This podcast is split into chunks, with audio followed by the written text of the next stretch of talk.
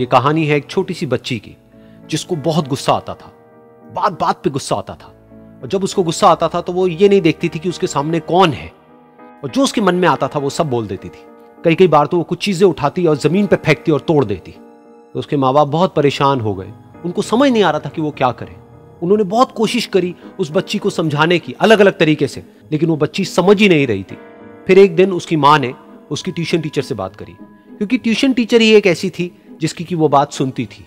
तो उसकी टीचर ने उसकी माँ की सारी बातों को सुना और उनको बोला कि आप चिंता मत करो, आने वाले कुछ दिनों के अंदर अंदर ही इस बच्ची का गुस्सा पूरी तरीके से खत्म हो जाएगा।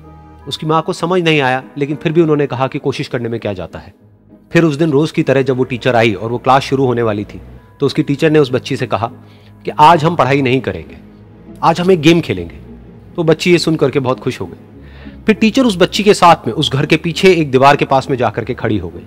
और उस टीचर ने उस बच्ची को कहा कि गेम ये है कि अब जब भी तुम्हें गुस्सा आए, तुम्हें कील लेनी है और यहाँ पर आकर के इस दीवार में गाड़ देनी है। थोड़ी सी जितनी हो सके। फिर उस बच्ची ने टीचर से पूछा, लेकिन इससे क्या होगा? तो टीचर ने कहा कि जब ये गेम खत्म हो जाएगी तो तुम्हें एंड में एक प्राइज मिलेगा। फिर उस बच्ची ने बिल्कुल वैसा ही किया जैसे कि उस टीचर ने कहा था। यानी कि अब उसको जब भी गुस्सा आता तो वो जाती और जा करके एक कील उस दीवार में गाड़ देती। तो जैसा कि उस लड़की को बहुत गुस्सा आता था तो पहले ही दिन वहाँ पर दस से ज़्यादा कीले गड़ गई।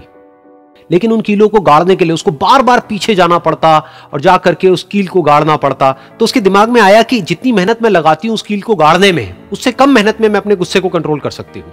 अगले दिन आठ कीले गड़ी, उसके अगले दिन छह, फिर चार, फिर तीन, फिर दो, फिर एक फिर एक ऐसा भी दिन आया जब एक भी बार उसको गुस्सा नहीं आया और एक भी कील उस दीवार में नहीं गड़ी।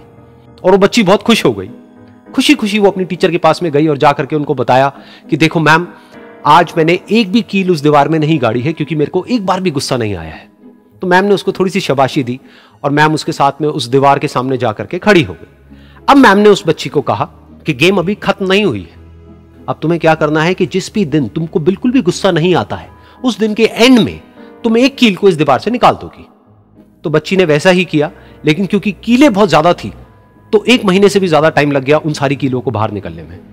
लेकिन एक दिन ऐसा भी आया, जब सारी कीलें उस दीवार से बाहर निकल गई। फिर वो बच्ची बहुत ही खुश होकर के अपनी टीचर के पास में गई और जाकर के बोला कि अब उस दीवार में एक भी कील नहीं है। तो उसकी टीचर उस बच्ची के साथ में उस दीवार के सामने जाकर के खड़ी हुई। उसने देखा कि एक भी कील नहीं है दीवार में। फिर उसको उसकी एक फेवरेट चॉकलेट गिफ्ट करी और बोला कि तुम इस प्राइज को जीत गई हो। बच्ची बहुत ही खुश हो गई। फिर टीचर ने उस बच्ची से पूछा कि क्या तुमको इस दीवार में कुछ नज़र आ रहा है? तो बच्ची ने कहा, नहीं मैम, इसमें तो कुछ भी नहीं है, सारी कीलें निकल चुकी हैं। तो उस टीचर ने कहा, एक बार ध्यान से देखो, शायद कुछ नज़र आए। तो उस बच्ची ने दोबारा देखा और कहा, वो जो कीले मैंने गाड़ी थी, उसके कुछ निशान मुझे नज़र आ रहे हैं दीवार में।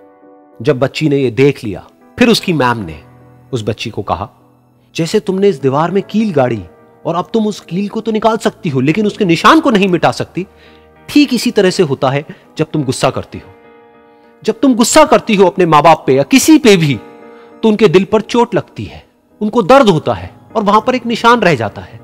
उस निशान को तुम चाह करके भी हटा नहीं सकती। फिर चाहे तुम उनसे जितना मर्ज़ी माफ़ी मांग लो। ये सुनकर बच्ची को अपनी गलती का एहसास हुआ और वो रोने लगी और वो भागती हुई गई और अपनी माँ के पास में जाकर के उनसे गले लग गई और अपनी माँ को बोली कि, मम्मा, मैं आज के बाद कभी गुस्सा नहीं करूँगी। मुझे समझ आ गया है मैंने क्या गलती करी। और उस दिन के बाद उस बच्ची ने कभी गुस्सा नहीं किया।